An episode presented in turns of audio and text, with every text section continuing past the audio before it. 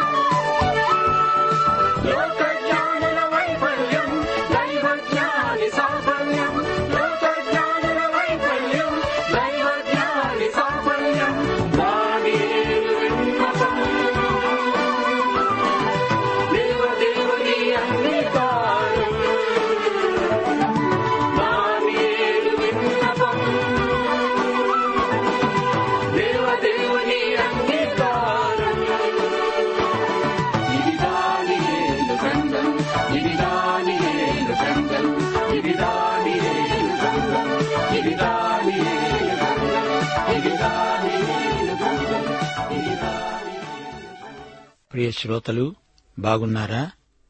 జీవితంలో మనకు విజయం గెలుపు ఎంతో ఆనందం కలిగిస్తాయి. అపజయం ఓటమి వల్ల మనస్సును విషాదం ఆవరిస్తుంది. అయితే నీ సంగతేమిటి? జయాపజయాల మధ్య మానసికంగా అట్టిట్టయిపోతున్నావా? విజయం అనే దానికి అసలు నిర్వచనమేమిటి? విజయానికి కొలతబద్ద ఏదైనా ఉందా? అధికారం ఐశ్వర్యం పదవి అంతస్తు ఇవేవీ విజయానికి కొలమానం కావు.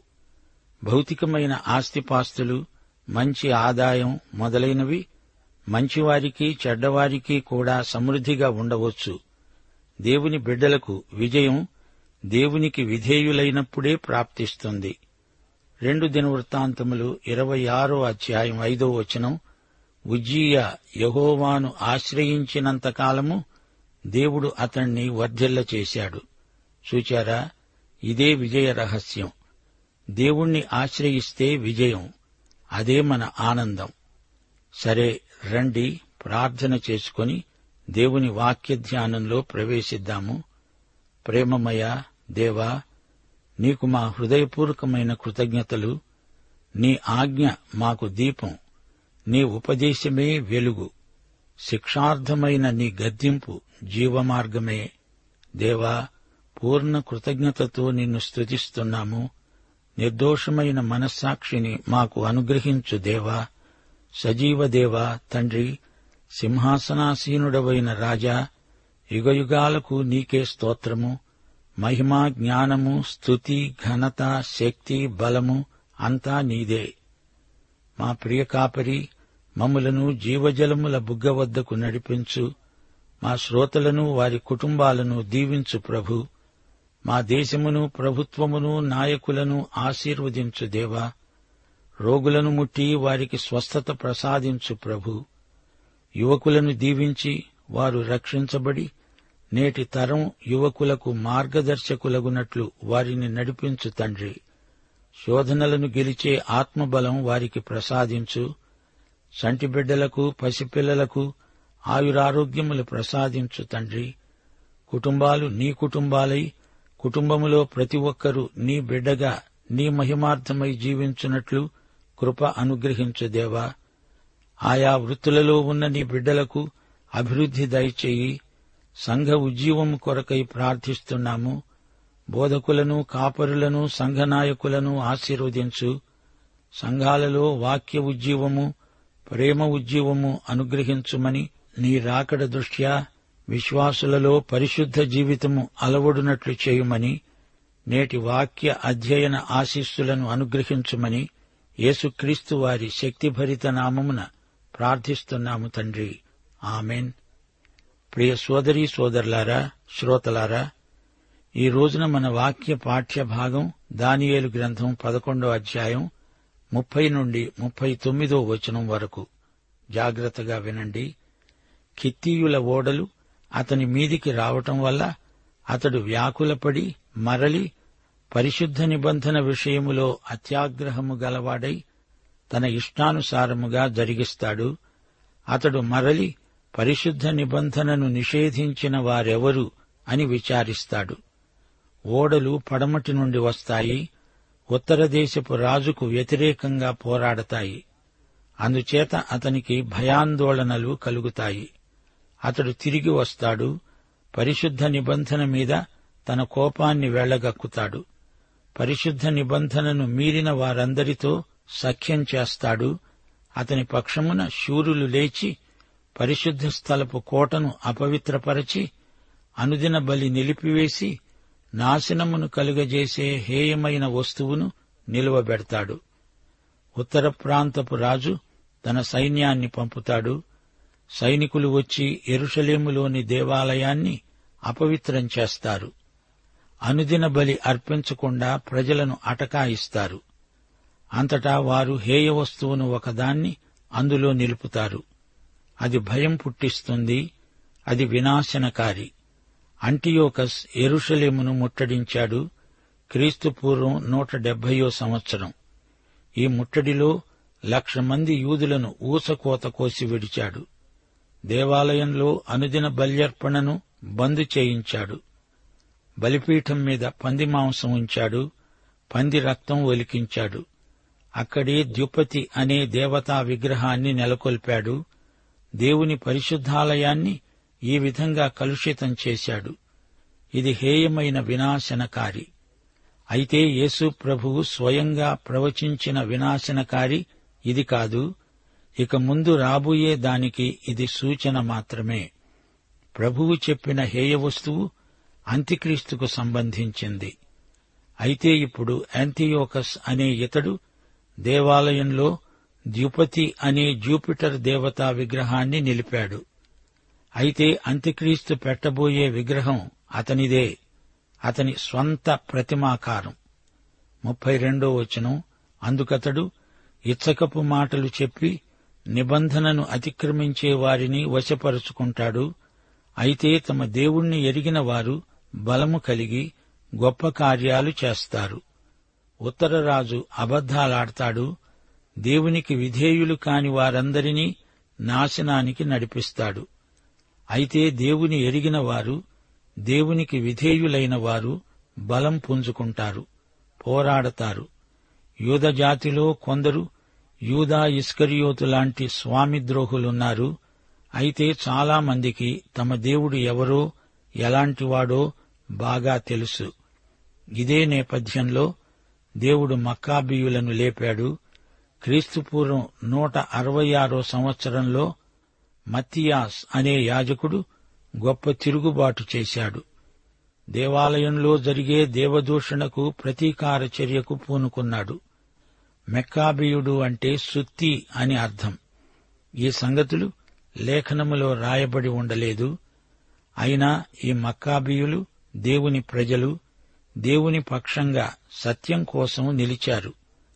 ముప్పై మూడు ముప్పై నాలుగు వచనాలు జనములో బుద్ధిమంతులు అనేకులకు బోధిస్తారు గాని వారు బహుదినములు ఖడ్గము వలన అగ్ని వలన కృంగి చెరపట్టబడి హింసింపబడి దోచబడతారు. వారు కుంగిపోయే సమయమందు వారికి స్వల్ప సహాయము దొరుకుతుంది. అయితే అనేకులు ఇచ్చకపు మాటలు చెప్పి వారిని హత్తుకుంటారు. శ్రోతలు వింటున్నారా? ఏమి జరుగుతోందో చెప్పడానికి కొందరు బుద్ధిమంతులు వారి మధ్య ఉన్నారు. అయితే వారిని ఖడ్గముతో చంపుతారు అగ్నిలో దహనం చేస్తారు లేదా వారిని యుద్ధ ఖైదీలుగా తీసుకువెడతారు. వారి ఇండ్లను ఆస్తిపాస్తులను దోచుకుంటారు. ఈ విధంగా చాలా రోజులు జరుగుతుంది.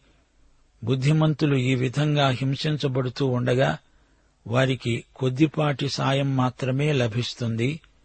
అనేకులు ఇచ్చకాలు పలుకుతారే కాని అక్కరలో సాయపడేవాడు ఒక్కడూ లేడు. పాత కొత్త నిబంధనల మధ్యకాలమిది యూదులకది మహాశ్రమల కాలం. యూదులలో కొందరు విశ్వసనీయులు అమోఘమైన సేవ చేశారు. వారి ధైర్య సాహసాలు ఎంతో ప్రశంసనీయమైనవి. గిద్యోను దావీదు ఏలియా ఇర్మియా దానియేలు లాంటి సాహసిక విశ్వాసులు వారి మధ్య ఉన్నారు. మకాబీయుల చరిత్ర మా శ్రోతలు తెలుసుకుని ఉండడం చాలా మంచిది. ముప్పై ఐదో వచనం. నిర్ణయకాలము ఇంకా రాలేదు. గనుక అంత్యకాలము వరకు జనులను పరిశీలించటానికి పవిత్రపరచటానికి బుద్ధిమంతులలో కొందరు కూలుతారు.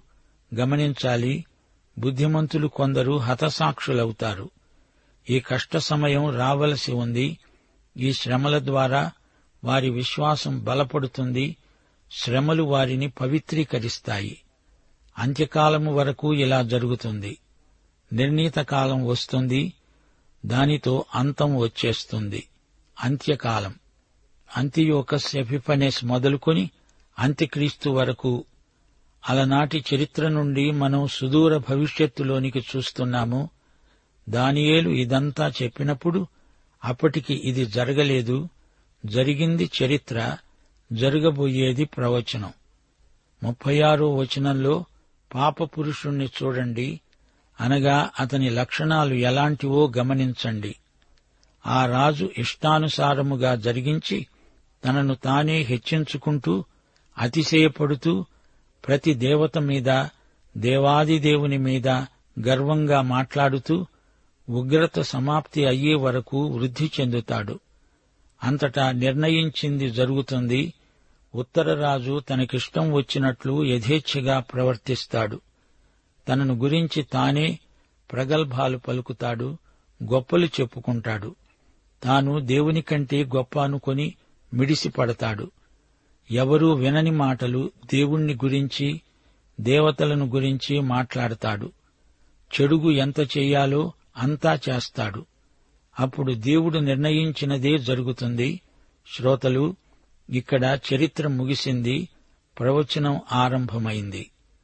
ఒక దుర్మార్గుడి నుండి దుష్టత్వమే రూపుగట్టిన వ్యక్తి వైపు ప్రవచనం చూపుతోంది. నిత్యత్వం దిశగా ప్రవచన రేఖ పొడిగించబడింది.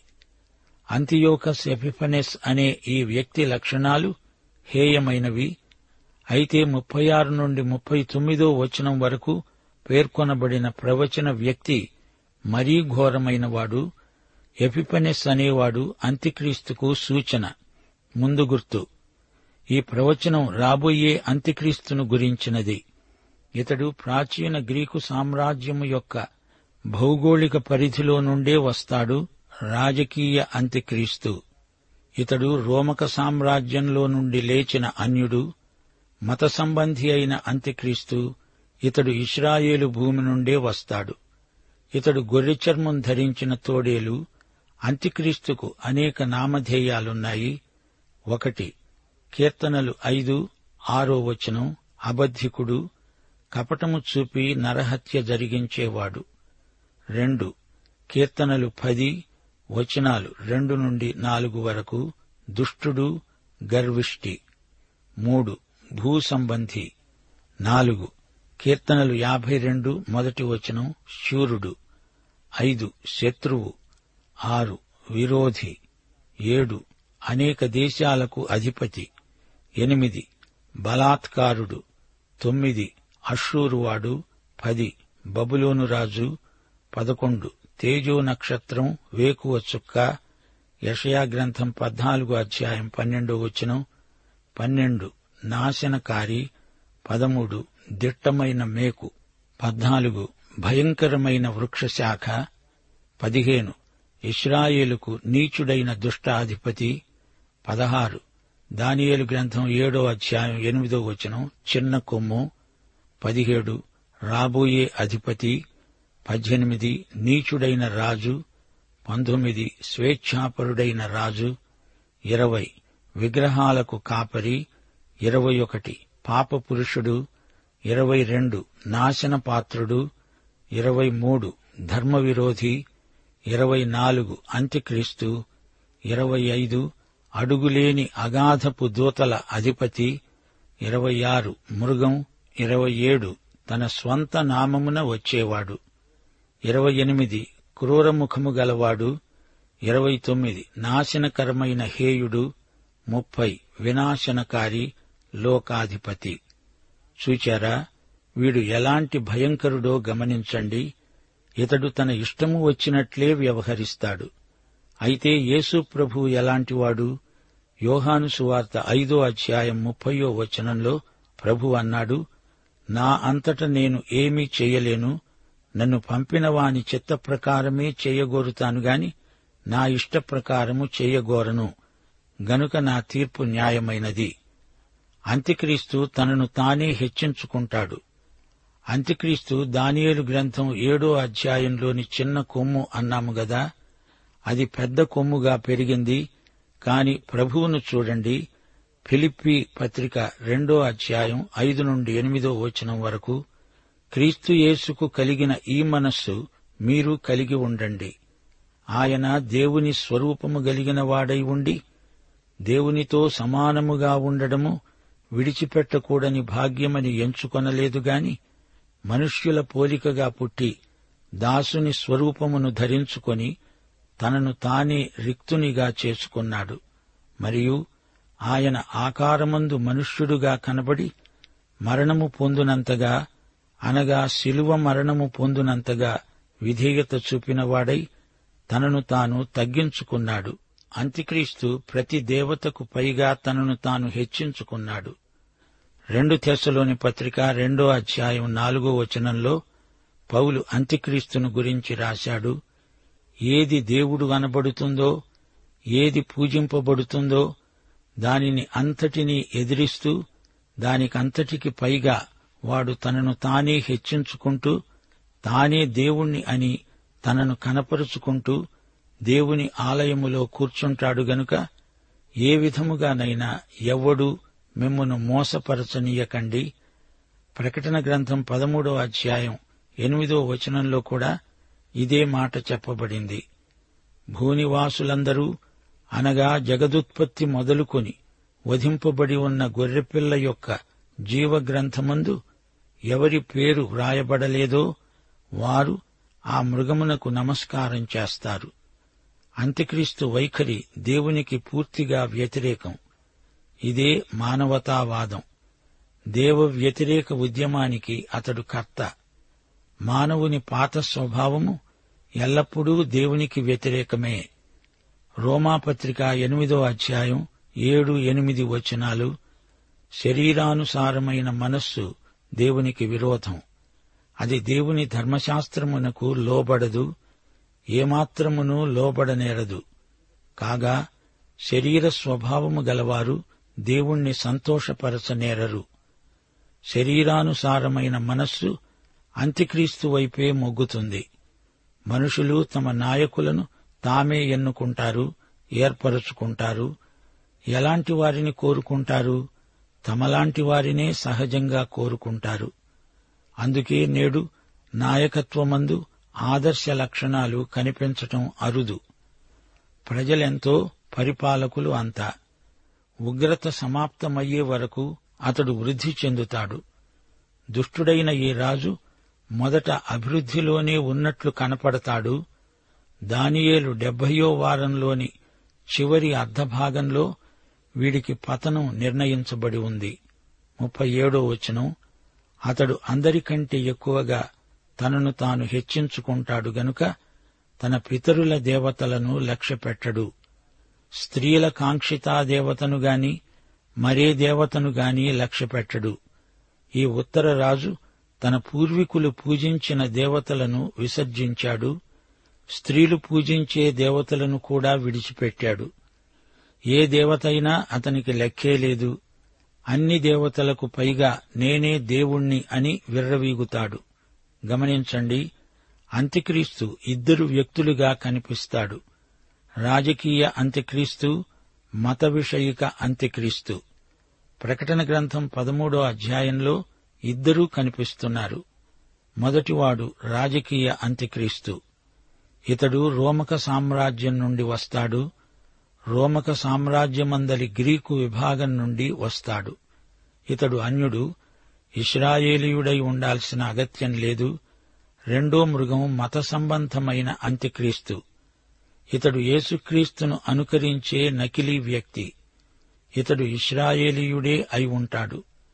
ఇతడు స్త్రీల కాంక్షితాదేవిని లక్ష్యపెట్టడు. హీబ్రూ స్త్రీలకు ఒక కాంక్ష ఉంది. ప్రతి స్త్రీ కూడా తాను మెస్సియాను కనాలి అని ఆశపడేది. అయితే అంత్యక్రీస్తు మెస్సియాను ప్రతిఘటిస్తాడు. ఇతడు క్రీస్తు విరోధి దేవునికి క్రీస్తుకు వ్యతిరేక ఉద్యమం నడుపుతాడు. ఇతడు అంత్యక్రీస్తు. కీర్తనలు రెండు రెండు మూడు వచనాలు. మనము వాటి కట్లు తెంపుదాము రండి వారి పాశములను మన వద్ద నుండి పారవేతాము రండి అని చెప్పుకుంటూ భూరాజులు యహోవాకు ఆయన అభిషిక్తునికి విరోధముగా నిలువబడుతున్నారు. ఏలికలు ఏకీభవించి ఆలోచన చేస్తున్నారు. ఈ అంత్యక్రీస్తు ఏ దేవుణ్ణి ఎవరినీ లక్ష్యపెట్టడు? మరే మతాన్ని గుర్తించడు మరే ఆరాధనను అంగీకరించడు అంతా తానే అన్నట్లు వ్యవహరిస్తాడు. లోకమంతా ఒకే మతం ఆ మతం నేనే అంటాడు అంత్యక్రీస్తు. మహాశ్రమల కాలపు పరిస్థితులు ఎలా ఉంటాయో చూడండి. ప్రకటన గ్రంథం పదమూడో అధ్యాయం పదిహేను నుండి పదిహేడో వచనం వరకు మృగము యొక్క ప్రతిమ మాటలాడునట్లు ఆ మృగము యొక్క ప్రతిమకు నమస్కారము చేయని వారిని హతము చేయునట్లు ఆ మృగము యొక్క ప్రతిమకు ప్రాణమివ్వడానికి దానికి అధికారమివ్వబడింది. కాగా కొద్దివారు గాని గొప్పవారు కాని ధనికులు గాని దరిద్రులు కాని స్వతంత్రులు కాని దాసులు కాని అందరూ తమ కుడి చేతి మీదనైనా తమ నొసటి ఎందైనా ముద్ర వేయించుకొనున్నట్లు ఆ ముద్ర అనగా ఆ మృగము పేరైనా దాని పేరిటి సంఖ్య అయినా కలవాడు తప్ప క్రయ విక్రయాలు చేయడానికి మరి ఎవరికీ అధికారము లేకుండునట్లు అది వారిని బలవంతము చేస్తున్నది. ప్రతిదానికి మృగం సంఖ్య ముద్ర గుర్తింపవుతుంది. ఈ నియంతృత్వం అమానుషం. ఇదంతా అంత్యక్రీస్తు దేవుని మీద వెళ్ళగక్కుతున్న అక్కస్సు ముప్పై ఎనిమిదో వచనం. అతడు తన పితరులెరుగని దేవతను అనగా ప్రాకారముల దేవతను వారి దేవతకు మారుగా ఘనపరుస్తాడు. బంగారును వెండిని విలువగల రాళ్ళను మనోహరమైన వస్తువులను అర్పించి ఆ దేవతను ఘనపరుస్తాడు. ఈ ఉత్తరరాజు అధికారాన్ని బలాన్ని ఆరాధిస్తాడు. అవే అతని దేవుళ్ళు. అతని పూర్వీకులు వీటిని ఆరాధించలేదు. శక్తి దేవతను ఘనపరుస్తాడు. దానికి బంగారము వెండి వెలగల రాళ్ళు అర్పిస్తాడు. అంత్యక్రీస్తు దేవత ప్రాకారాల దేవత యుద్ధ దేవత. రాజ్యాలు వాటి ఐశ్వర్యము తనకు కావాలి. సైతానుకు మొక్కి వాటిని అడుగుతాడు. సైతాను యేసును శోధించి లోక రాజ్యముల మహిమ నీకిస్తాను నాకు నమస్కారం చెయ్యి అంటే ప్రభువు నిరాకరించాడు. అంత్యక్రీస్తు ఈ బహుమానాన్ని అంగీకరిస్తాడు. ఈ విధంగా ప్రపంచ రాజ్య నియంత అవుతాడు. రెండు తెశలోని పత్రిక రెండో అధ్యాయం నాలుగో వచనం ప్రకటన గ్రంథం పదమూడో అధ్యాయం నాలుగో వచనంలో అంత్యక్రీస్తు దేవుని స్థానాన్ని ఏ విధంగా ఆక్రమించాడో చూచామో. ఆ రోజున అందరూ సైతానీయమైన అంత్యక్రీస్తును ఆరాధిస్తారు. లోకరాజ్యాలన్నీ అతని గుప్పిట్లోకి వస్తాయి. ముప్పై తొమ్మిదో వచనం. ఈ కొత్త దేవతను ఆధారం చేసుకుని కోటలకు ప్రాకారాలు కట్టించి నూతన విధముగా మహాఘనత కలుగజేస్తాడు. దేశమును క్రయానికి విభజించి ఇచ్చి అనేకుల మీద తన వారికి ప్రభుత్వమిస్తాడు. కొత్త దేవతను పరాయి దేవతను తెస్తాడు. ఈ దేవత సాయంతో ప్రాకారాలు గల పట్టణాలను ముట్టడిస్తాడు. తన పక్షాన చేరిన వారిని ఎంతో సత్కరిస్తాడు. అనేక మంది ప్రజలపైన వారిని అధికారులుగా నియమిస్తాడు. అవి సైతాను రోజులు. వాడి అట్టహాసం దాష్టీకం చెప్పతరం కాదు. సైతాను చాలా వేగిరంగా పనిచేస్తాడు. ప్రకటన పన్నెండో అధ్యాయం పన్నెండో వచనం పరలోకమా పరలోక నివాసులారా ఉత్సహించండి. భూమి సముద్రమా? మీకు శ్రమ. అపవాది తనకు సమయము కొంచెమే అని తెలుసుకొని బహు క్రోధము గలవాడై మీ వద్దకు దిగివచ్చాడు సైతాను చిత్తం నెరవేర్చే దుష్ట సాధనమే అంత్యక్రీస్తు. అతడు తనకిష్టము వచ్చినట్లు మనుషులను వారి ఆస్తిపాస్తులను వాడుతాడు. అతడు దురహంకారి ప్రపంచ నియంత క్రీస్తు విరోధి అంత్యక్రీస్తు. సోదరీ సోదరులారా మీరింతవరకు ఉత్తర దక్షిణ రాజుల పోరాట వృత్తాంతం విన్నారు. దానియేలు ఏడో అధ్యాయం నుండి పన్నెండో అధ్యాయం వరకు భవిష్యత్తులో జరగబోయే సంగతులను గురించిన దర్శనాలు ప్రవచనాలు మనం పరిశీలిస్తున్నాము. తొమ్మిదో అధ్యాయంలో దానియేలు చేసిన ప్రార్థన ఎంతో అర్థవంతమైనది ఆధ్యాత్మికమైనది. దానియేలు దేవునికి విజ్ఞాపన చేశాడు. తన ప్రజలతో తనను తాను సంయుక్తపరుచుకున్నాడు. ఈ గ్రంథంలో చివరి దర్శనాలను అర్థం చేసుకోవడం అంత సులభమేమీ కాదు. గమనించాలి ఇవి పొడుపు కథలు కావు మార్మిక వేదాంతము కాదు. దేవుని బిడ్డలకు ఈ ప్రవచనాలు ఎంతో ఆదరణ కలిగిస్తాయి. ఈ రోజులు చాలా చెడ్డవి అయినా దుష్టశక్తులను యేసు ప్రభువు లయపరుస్తాడు. యేసు ప్రభువు త్వరలో వచ్చి తన రాజ్యం స్థాపిస్తాడు అనే నిరీక్షణ మనకు కలుగుతుంది. పాఠం ఇంతటితో సమాప్తం. ప్రభు అయిన యేసుక్రీస్తు వారి దివ్య కృప తండ్రి అయిన దేవుని పరమ ప్రేమ పరిశుద్ధాత్మ యొక్క అన్యోన్య సహవాసము సమాధానము మనకందరికీ సదాకాలము. యేసుక్రీస్తు వారి రాకడ పర్యంతము తోడై ఉండునుగాక. ఆమెన్.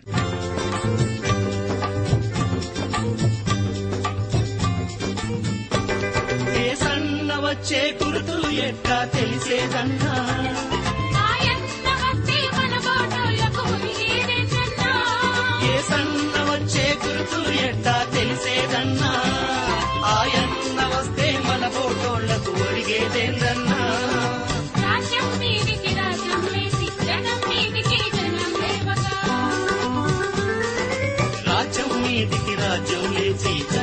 జనం జనం లేవగా మనం మనమని చల్లగా బతికే రోజులు మన రోజులు ప్రేమధార బైబిల్ అధ్యయన కార్యక్రమంలో మీరింతవరకు దానియేలు గ్రంథ వర్తమానాలు వింటూ ఉన్నారు. ఈ గ్రంథ ధ్యానాలు మీ అనుదిన ఆత్మీయ జీవితాన్ని మరింత శక్తితో ధైర్యంతో సహనంతో కొనసాగించడానికి సహాయపడగలవని భావిస్తున్నాం. ప్రస్తుతం మీరు వింటున్న దానియలు గ్రంథ వర్తమానాలపై గొప్ప దేవుడు అనే పుస్తకాన్ని సిద్ధం చేస్తున్నాం. గొప్ప దేవుడు అనే ఈ పుస్తకాన్ని పొందగోరేవారు ఈ రోజే మాకు రాసి లేదా ఫోన్ చేసి మీ పేరు నమోదు చేయించుకోవచ్చు. మా address Premadhara Trans World Radio India తపాలా సంచి నాలుగు సికింద్రాబాద్ ఐదు సున్నా సున్నా సున్నా ఒకటి ఏడు. మా టెలిఫోన్ నంబర్లు తొమ్మిది మూడు తొమ్మిది తొమ్మిది తొమ్మిది ఐదు రెండు ఐదు ఎనిమిది సున్నా. మరొక నంబర్ తొమ్మిది మూడు తొమ్మిది తొమ్మిది తొమ్మిది ఐదు రెండు ఐదు ఏడు సున్నా. మా email ID Telugu TTB at radio eight eight two dot com.